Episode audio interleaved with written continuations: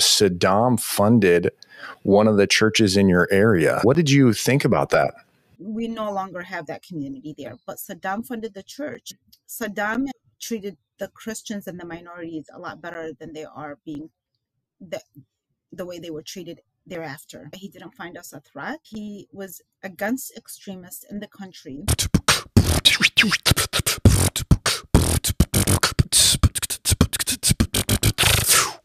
Today's guest is Weam Namou. She was born in Baghdad, Iraq, before she immigrated to the United States. Uh, today, she is the executive director of the Chaldean Cultural Center. She's an award winning filmmaker, author of 14 books, and I just read her latest book, which is Little Baghdad, a memoir about an endangered people in an American city. Weam, thanks so much for taking some time to talk to me. Thanks for having me, Wade. Yeah. So, could you tell me what you loved most about living in Iraq as a child? Well, um, a lot of things. I mean, you know, that's an, an ancient land, but so is the United States, even though America is, is fairly a new country. Uh, but that's my birth country. I have so many feelings and um, ties to there.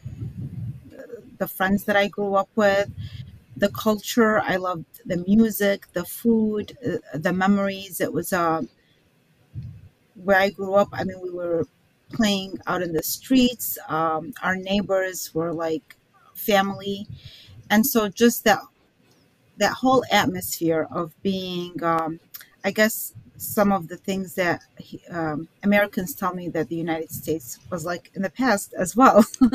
uh, but those are the things that I really love just being able to safely play in the streets and having uh, my friends whose mothers also treated me like their daughter. Yeah.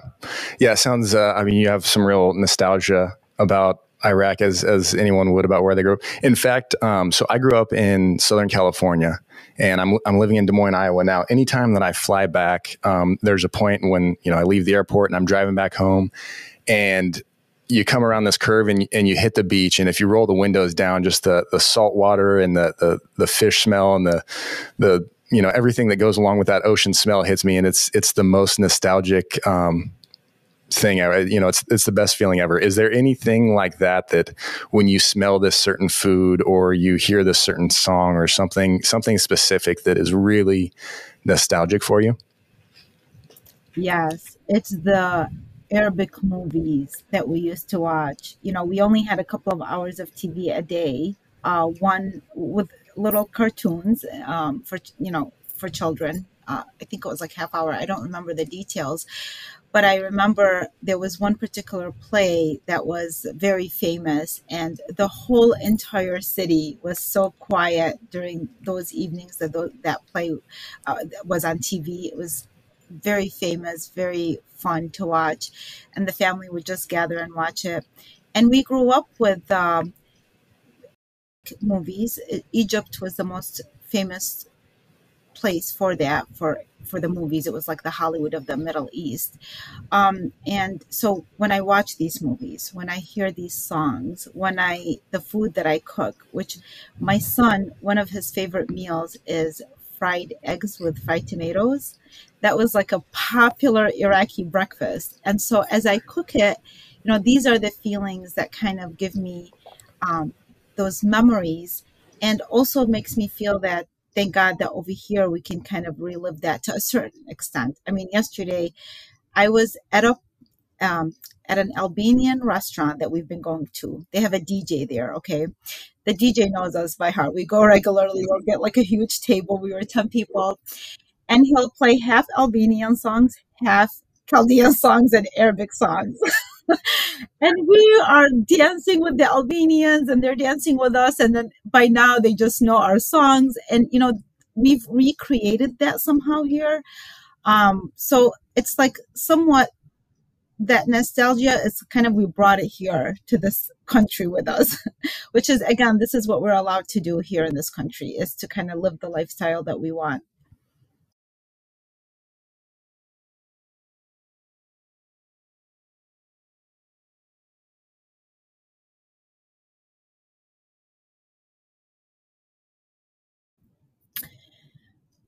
Oh, what it means is um, this is an ancient lineage that has that over thousands of years different empires have tried to destroy.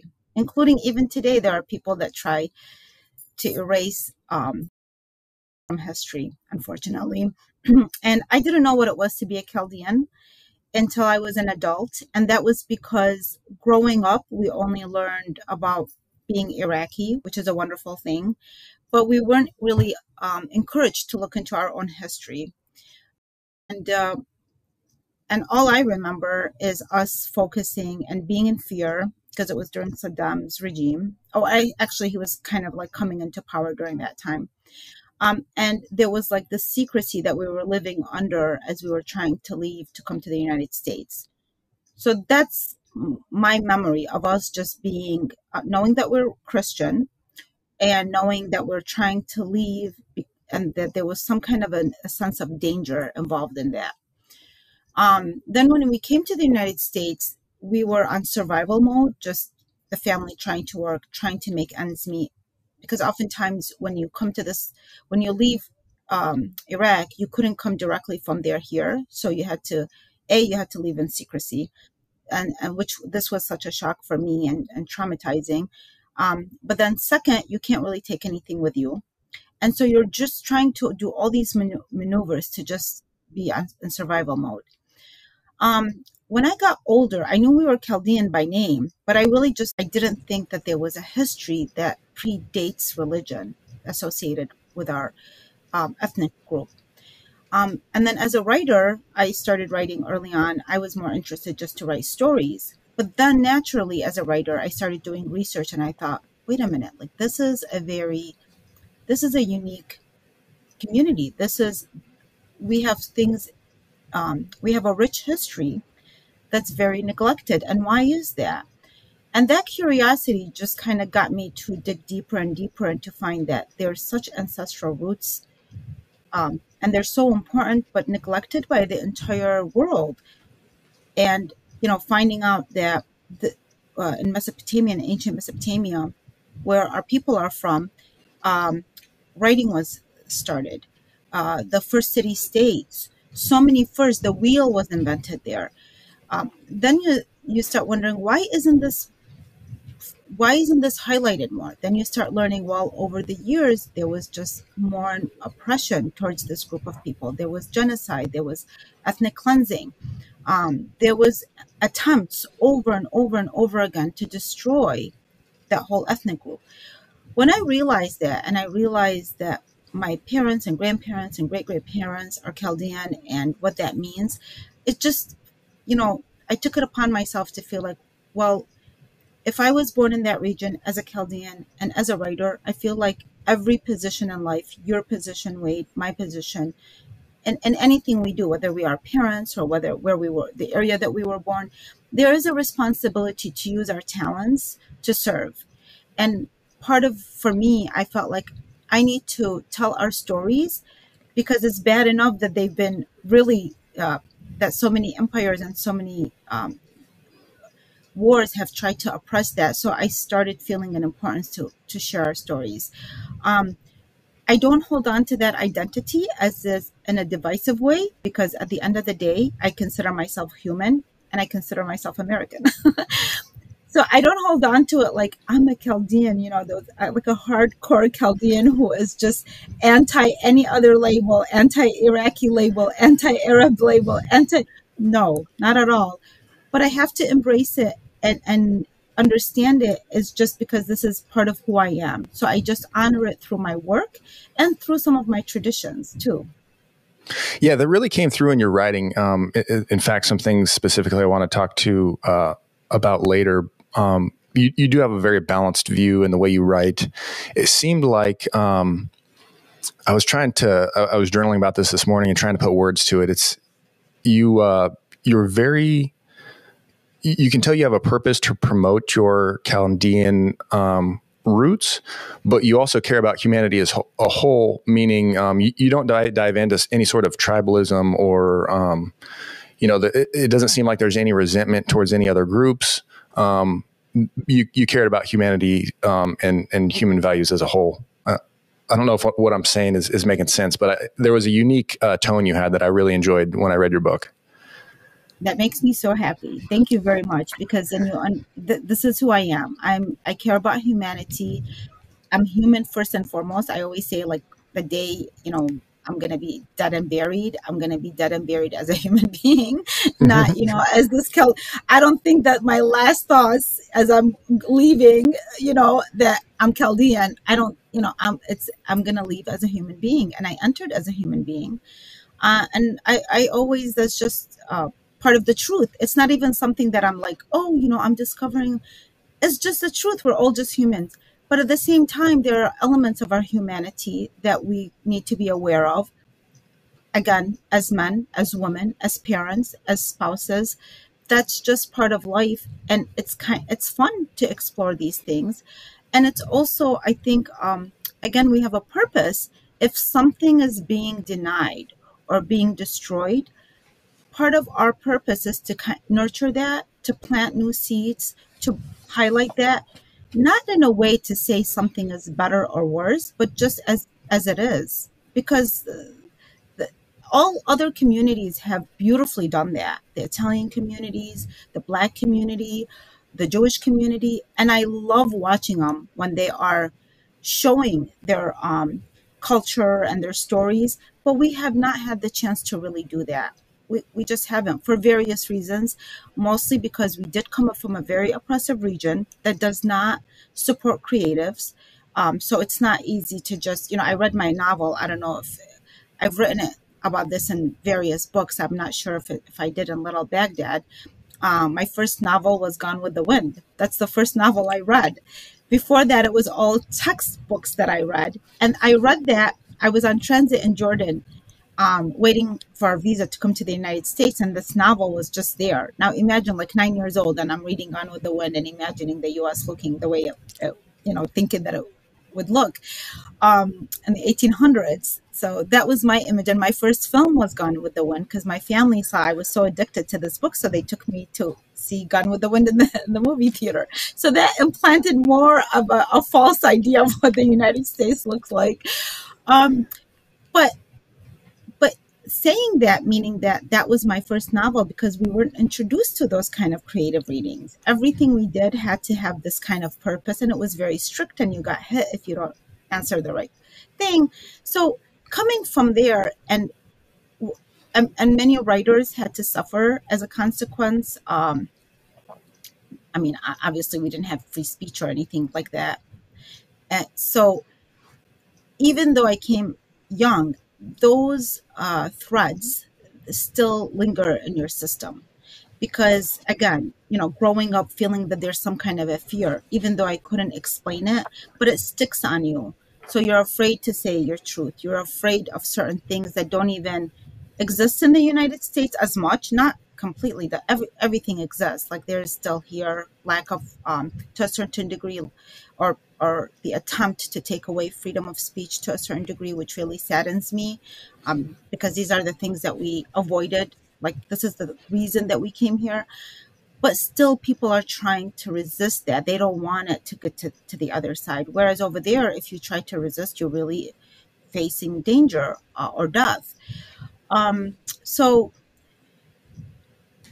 yeah so this is the novel writing is just being creative is part of uh, something that we were able to exercise here mm-hmm.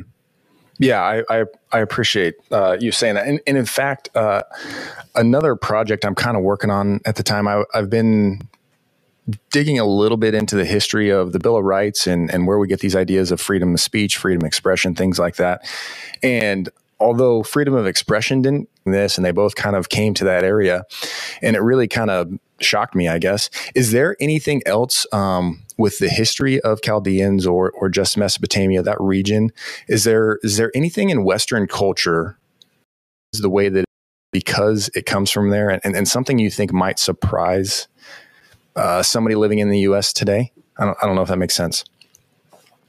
Yeah so aside from writing, so they created the first writing system where even today there was um, there's tablets where some uh, somebody complained to a merchant. So this was the first, like, where now we pick up the phone to make a complaint to a, a retail store.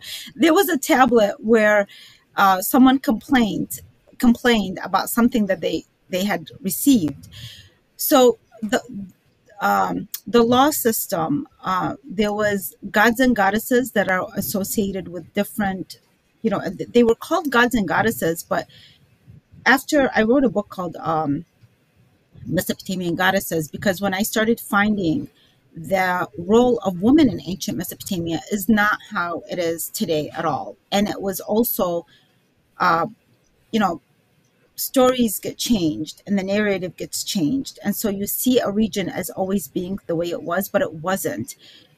They had these titles as an honor titles for people that were um, took care of certain areas in, in the in their region. For instance, uh, there was a goddess, her name is Gula, and she was a healer. She was a goddess of medicine.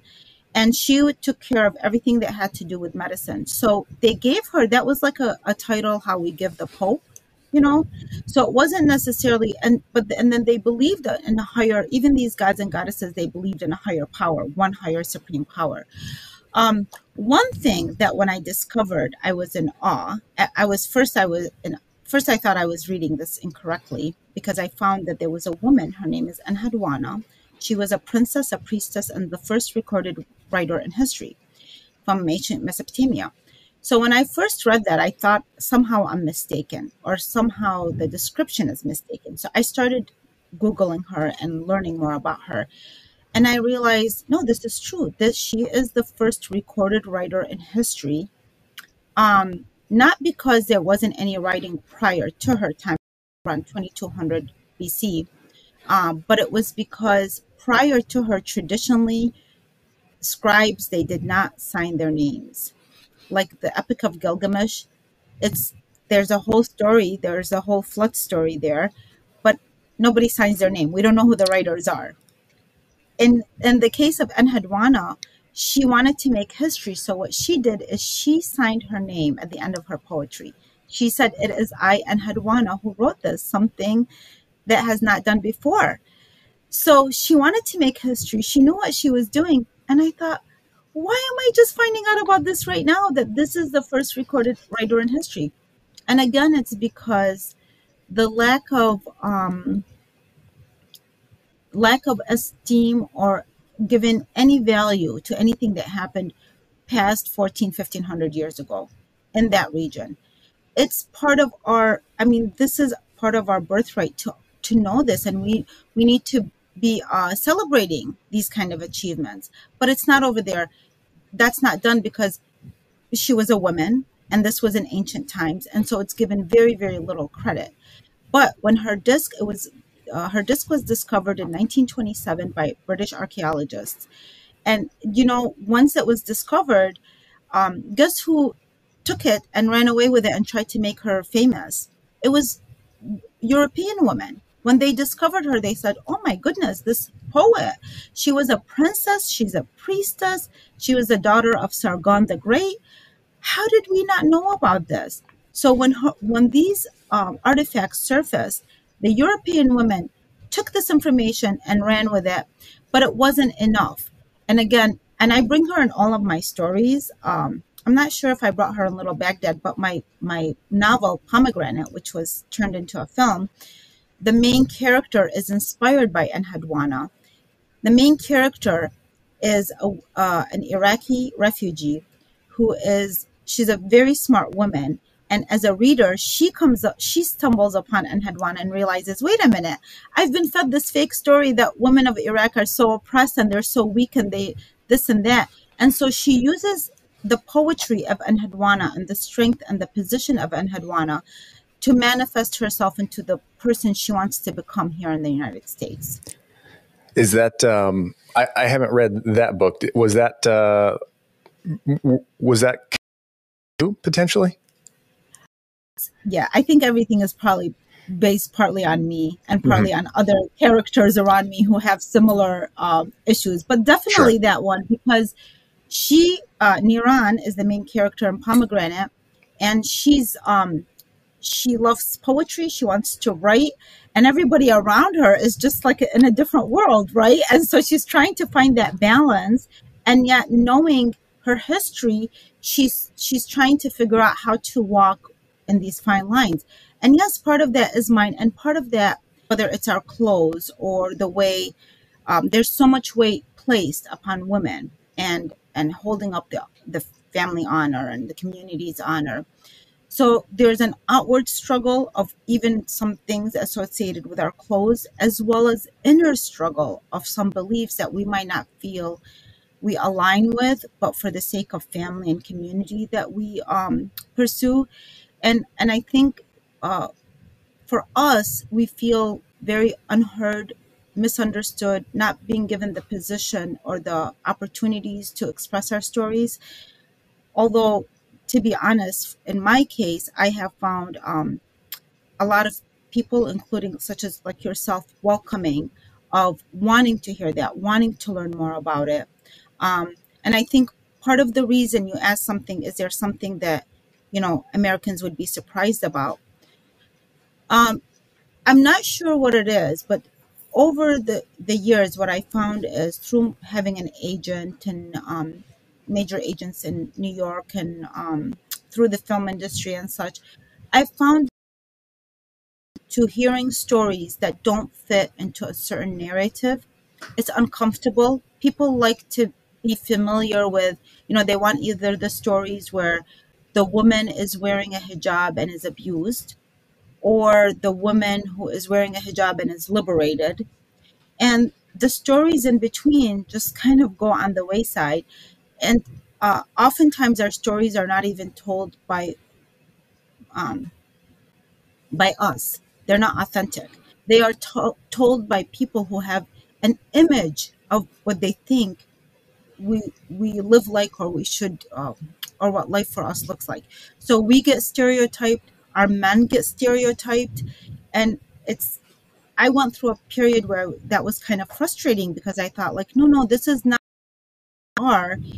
But then I realized the only way to heal this frustration um, is to really like surrender to my work to the degree where that doesn't bother me anymore.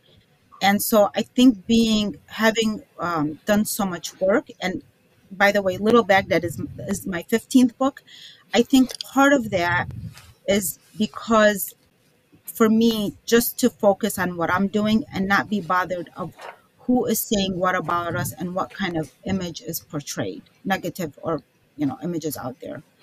Yeah, I, I really appreciate it. And I think that's what I saw come through. Um, there's a number of subjects, cultures, people that I, I'm genuinely interested in learning about, but it seems like it's hard to find good information. Like everybody does have a narrative they want to preach that they descend into some sort of tribalism. They want to say some one group is good and one group is bad, and some sort of ideology.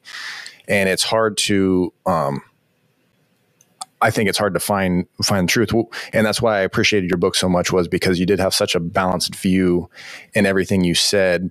Um, in fact, in in there you you talked about after you had moved to Detroit, and sorry, I'm bouncing back and forth here a little bit, but you had moved to Detroit, and I believe Saddam funded one of the churches in your area. Is that am I understanding that correct? And and what did you think about that? Yeah, well, um, so I, I live in Metro Detroit, but not not in Detroit. The majority of the of the Chaldean population did come to Detroit originally on the Seven Mile area, but you know I had friends friends there, and we lived. My brother decided to place us somewhere. Uh, he was here before us. He petitioned for us, and he had us live what seemed like the boondocks like it was um it was called shelby township. So people from detroit drove like 45 minutes and were always complaining like why are you guys living here like so far? Like it feels like a trip coming to to visit you. Um years later i interviewed my i was interviewing all my family members and i asked my brother i said why did you move us to this place that had no Middle Easterners, no Chaldeans? He said, I purposely did that because I wanted you guys to acclimate quickly. And I knew that if you stay within the Chaldean community, you're not going to take advantage of the opportunities that the United States has to offer. And I thought, wow, that was so wise. Here we are complaining about you all these years. we didn't. No, you thought we thought you were just being mean and inconsiderate, insensitive, and here you are.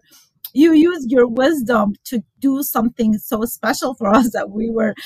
I don't know if if anybody else was aware because we were so busy complaining about the process. Um, but Saddam did fund the church in Detroit. Um, and there, there, was a cultural center there. Interestingly, that it's not the same cultural center that I have because we had to unfortunately move over time. Our communities were not able to continue living in Detroit for various reasons associated with violence and drugs and such. Um, so we no longer have that community there. But Saddam funded the church, and um, Saddam, and this is something that people are not comfortable to hear, uh, although now it's not like so unique as before um, was better treated the Christians and the minorities a lot better than they are being the the way they were treated thereafter, especially after 2003. Um, for various reasons, one being that he didn't find us a threat, and um, he really believe it, he did not uh, want extremists. He did. He was against extremists in the country and Iraq was much more diverse during that time. And again, I think people have a hard time hearing that because it just feels like, well, then, you know, we're coming up to the 20 year anniversary, um, I believe March 18, of, of the US led invasion on Iraq. And I, you know, my first book came out shortly after that in 2000, the war started in 2003. My book came out in 2004. It was a book, it was a novel called The Feminine Art didn't really have anything to do about the war, but all people asked me about was about Saddam, the war, Islam. So I, I soon realized I had over 100 interviews within like a couple of months, and that's all people wanted to hear about. And I realized, well, you know, I mean, okay, so, um, I mean, the host would try to be nice just to announce my book, but nobody really cared about it. And then I thought, well, okay, but that's okay. If they're wanting to hear about this, that's something you know they want to know about me and so i i didn't take it um i wasn't offended or anything by that or bothered but then I, the next thing i knew i'm like studying everything about my background because i wasn't that prepared and i'd be on interviews on the phone and i'd have paper all over everywhere with the time frames and as they're asking me questions one thing i found um, there was a couple of communities uh, that really had a hard time. There was one time I was supposed to do a 10 minute interview that went on for an hour because the calls, you know, they allowed calls. And the phone wouldn't stop ringing. And, and some people were really upset that I was saying that, you know, oh, I had a happy hood or, you know, things were better off before when Saddam or he wasn't as brutal towards the Christians they were really having a hard time with that. And so soon after, I realized like I'm basically, you know, our men and women are in the in Iraq fighting. Their um, their sons and daughters and their spouses are in Iraq fighting, and here I am. I'm saying something that's not feeling comfortable because it's questioning what why are we there. So it was like uh, it's just the feeling of being in between these two countries, like America being my home country, being my country in, in that sense, my home, and then Iraq being my birth country, and kind of seeing that play out. So I oftentimes took, you know, just took, uh, just step back and thought again, just always try to, when I saw that there was tensions or misunderstanding, that I'm pressing certain but- buttons that, um, not intentionally, but that are upsetting people I would just step back and I would find a way to just use my creative energy in, in different ways. And that came out even in Pomegranate, my book, um, because at that time, uh, it was during the it was during the 2016 elections. There was a lot of tensions between the Democrats and the Republicans. There was a lot of tensions between Muslims and Christians, and uh, I got involved a little bit and then I thought, gosh, this is just leaking my energy. What what can I do differently? And I decided to write a script that was a Muslim country, um, um a Muslim family, uh, particularly focused on the girl, the young woman, uh, ac- living across the street of a Christian family in this town that's a little bit considered Baghdad and the tensions between them. But what I loved about it is, I mean, it's it's so real. Uh, Iraqi women are so smart. We are, you know, it's very hard to mess around with us. We're, just very matter of fact. We we don't get fooled easily, and and that's the side of the woman, Muslim, Christian. I don't care what her background is whether she's educated or not my mom didn't go to school but you could not like she would just read you like a mile away so that's the part I wanted to show. But they're living in this political, religious tension part, but they approach it in a very smart and a very honest way. And they're very sassy. And I just love that about them because these are the women that I know.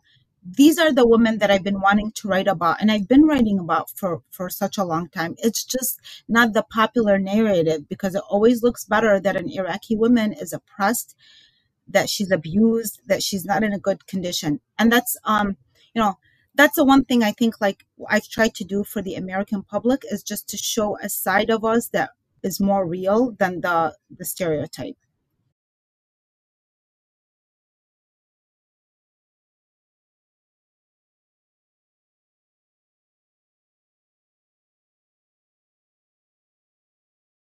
Yes. So my name means harmony and um, it means like love between friends and uh, nation on a more like on a nation type of thing and uh, and my name I, I feel has matched I think what I what I um, the way I live my life and the the way I even my career not just like my personal family life. So I try to create that harmony um, without backing away and trying kind of trying to be uh, what's that word?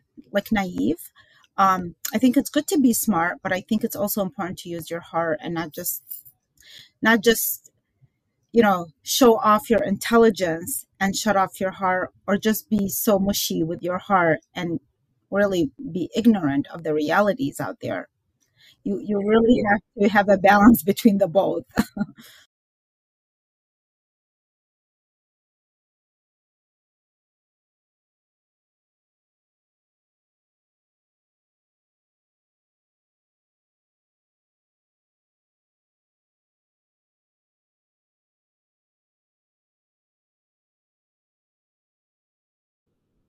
thank you. Thank you for saying that.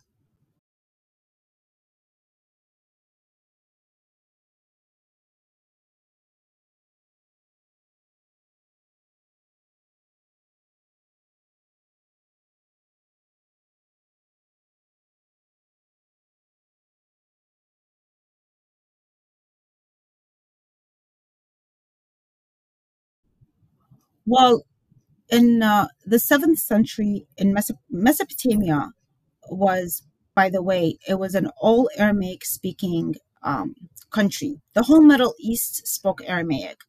Then there was uh, the Arab Islamic um, invasion in the seventh century, and you know things changed where people um, had to either convert or people started you know, either they were forced into conversion or some people just maybe willingly.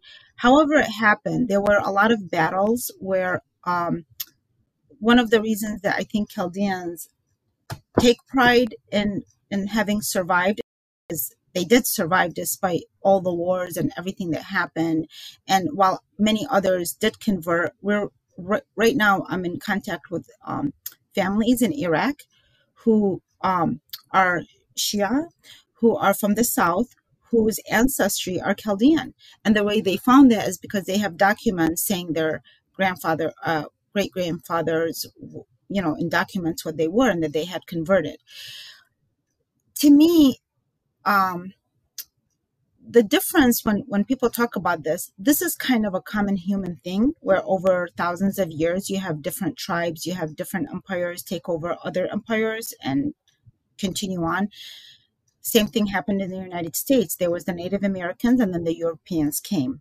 The difference is um, is that in Iraq, you there was a total success to the point where there is hardly any minorities left. So the Jewish community was like over 160,000, um, I believe, in the 1960s and 70s. Now there's like three. They were four I think the one passed away last year. There was four individuals left. One passed away. You have three down. You have three left. And I once wanted to interview them, but they can't reveal their names, so they you can't. So it's to the point where it went from um, being very diverse. There's a book called uh, My Father's Paradise, uh, written by I forgot the author's name, but um, he's Jewish, and he was from the northern part of Iraq and talked about a time where Muslims, Christians, and Jews lived peacefully together, and they defended each other. And that was the experience that I had amongst my Muslim community because I was born in Baghdad, which is the majority is Muslim. Um, but one thing that I noticed different is in Iraq, it, it was it was successful where the minorities were all pushed out in some way or another. You have the Yazidis, you have the Christians, you have the Jewish, and those those communities were very enriching to um, to Muslims and Arabs, and they themselves would tell you that most people didn't want that to happen. I mean, my husband right now has so many Muslim friends. I have Muslim friends. I we have archaeologists in Iraq who do amazing work to try to preserve the history and and they're not they don't want that to happen because they know that any land where you do that it's it's not healthy and I believe that the fact that the minorities or the indigenous people of Iraq were pushed out over time is part of the reason why Iraq hasn't been able to completely recover. It wasn't just the US war, because they've been in many wars. Um, and 20 years later, they cannot, they have not totally healed. Not, we can't just blame at some point. They have to take accountability in their leadership. But if it's always a tribal mentality where we have to get rid of that group. We have to get rid of this group. It's Shia against Sunni. It's Christians against Muslims. It's on and on. Um, that's a pattern. That's a pattern that I, I don't think if Iraq can try to deny that there's that pattern, but that's a pattern that if you don't acknowledge, which there's a lot of people they don't even acknowledge that, oh, well, you know what? They'll give it these different excuses. If you don't acknowledge what you did, such as the United States having acknowledged what happened to the Native Americans, you cannot heal and grow as a nation. As, as a couple, you know, one thing my mom, I always say, my mom didn't go to school, but she was an expert at, at marriage. And I'm not just talking about marriage between husband and wife, any marriage, between communities, between friendships, between even nations. There was an understanding of what really marriage is. And if you don't take accountability for the people that were hurt and you don't try to offer any kind of uh, like try to make up for anything i don't think that that country will really be able to heal because you haven't planted seeds instead of those you know damaging seeds. That as early as 2014 there was a genocide that hardly anybody really discusses or acknowledges. It's like oh it, it just happened. It, it happened and that was only it's always there's an excuse. If that happened anywhere else, that would be focused on, and there would be so many attempts to try to educate the, the communities about it so that it doesn't happen again. But it, it will happen again just because nobody even acknowledges it. It's like, well, it just happened. It's in the past. Let's move on.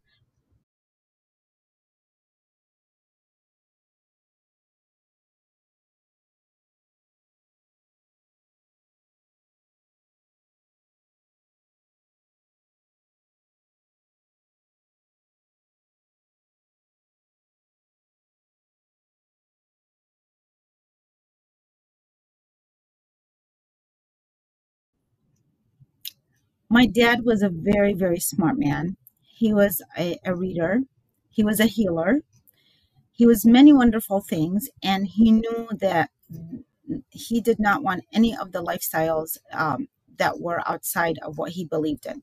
He did not want to be a Baathist. He did not want to join the Baath party. Um, and he did not convert at that time when during our time we were in a place that most Chaldeans that survived didn't um, at that point have to convert, but they were little by little like started leaving the country for religious and uh, political political uh, freedoms. Uh, but he knew that, you know, he had seven daughters and four boys, and he knew that, especially for his daughters, it's important for him not to stay in a country that really did not offer that kind of a, a freedom for them. And he also knew that for my brothers, it just meant war after war, that they would just be serving in one army after the other. Um, so he knew, I, I think America was in the cards as soon as the Ba'ath Party started moving in. And he just you know, knew that he had this opportunity to come here and he took it. Despite the fact, you know, when he came here, it really um, it took a toll on his health. He didn't have a position here. He didn't he got sick very quickly. But I felt like for him, he did what was right by bringing us here. And then afterwards he unfortunately he um, passed away shortly after we arrived. Because he got sick because he he, like even me, imagine being so much younger than him and as a child and i have these kind of feelings for my birth country. We all have that. Even the people that are born here in the united states have this feeling for for iraq. Um, so for him it must have it was heartbreaking for him to have to leave that and leave his position and his people just because so that we could feel safer. And and it wasn't that he was happy here. He just knew it was a better place for us for his children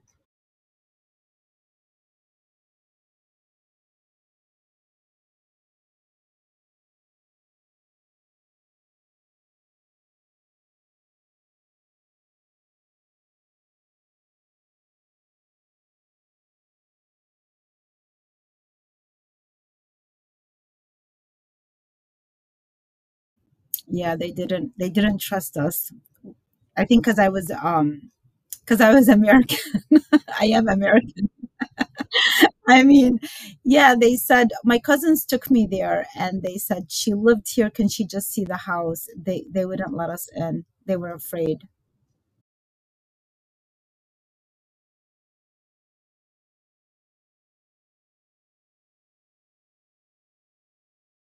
Yeah, yeah. And that's another thing, you know, just imagine that feeling where we don't feel like we can go back or visit our- the homes that were destroyed or the the lands. I don't even know. I don't have this feeling that I want to go see those. The the village that was destroyed, parents and grandparents were born. Um, so that was destroyed by ISIS, including like the churches and the cemeteries. And I don't have, I was there in 2000 and was there for four days. It was one of the most beautiful four days of my visit in, to Iraq. Um, it was so beautiful then. I don't know that I have this desire. I don't want to go and see that destruction because we all I my memories after we left is that seeing Iraq being destroyed by one war after another after it was the Iraq Iran war and then it was the Kuwait war and then it was the, and it was before uh, during this whole time the sanctions and then you have the 1991 Gulf War and then you have uh, the 2003 war and then you have the 2014 genocide. What is the feeling like these mixed emotions that you have inside? You get to the point where it's so painful to look at this and um, just painful because you you love that land and you love that culture and you know you have so many wonderful memories of the people and even you love you. Right now when the when they won the Gulf um, cup we were just so excited because it feels like oh my gosh this is a part of us. Uh, but at the same time seeing all these destructions and feeling like if I go back there, what am I going to see? I couldn't visit my childhood home. I don't know that I even could today. And then the villages are destroyed. You know, and then we have to come to terms with the guilt. I used to have a not just me. I think a lot of people who left Iraq had this guilt of like, why were we able to get out? And then the people that we left behind that were really hurt. And I'm not just talking about the Christians. My best friend was a Muslim when I asked my mom, I tried to track her down, and her name is Niran. Um, we got information that during the war with Iran, Saddam had them leave because they had Iranian origins. I mean, so that region is always as constantly that person has to leave and that so i'm not just talking about us i'm just talking just about a belief system that if somebody does not fit into your ideology they have to leave I mean, no, why isn't it? Why can't you embrace and you? They they were a great family. Why don't you eh, celebrate that?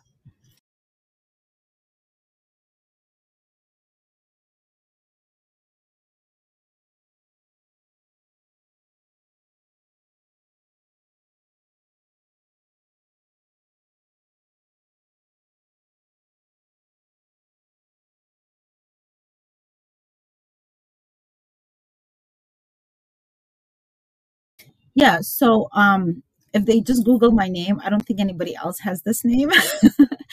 and they can go on Amazon, they'll see my books. Um my recent book, like you said, is Little Baghdad, but my novel, the film was just completed and it's being submitted to film festivals.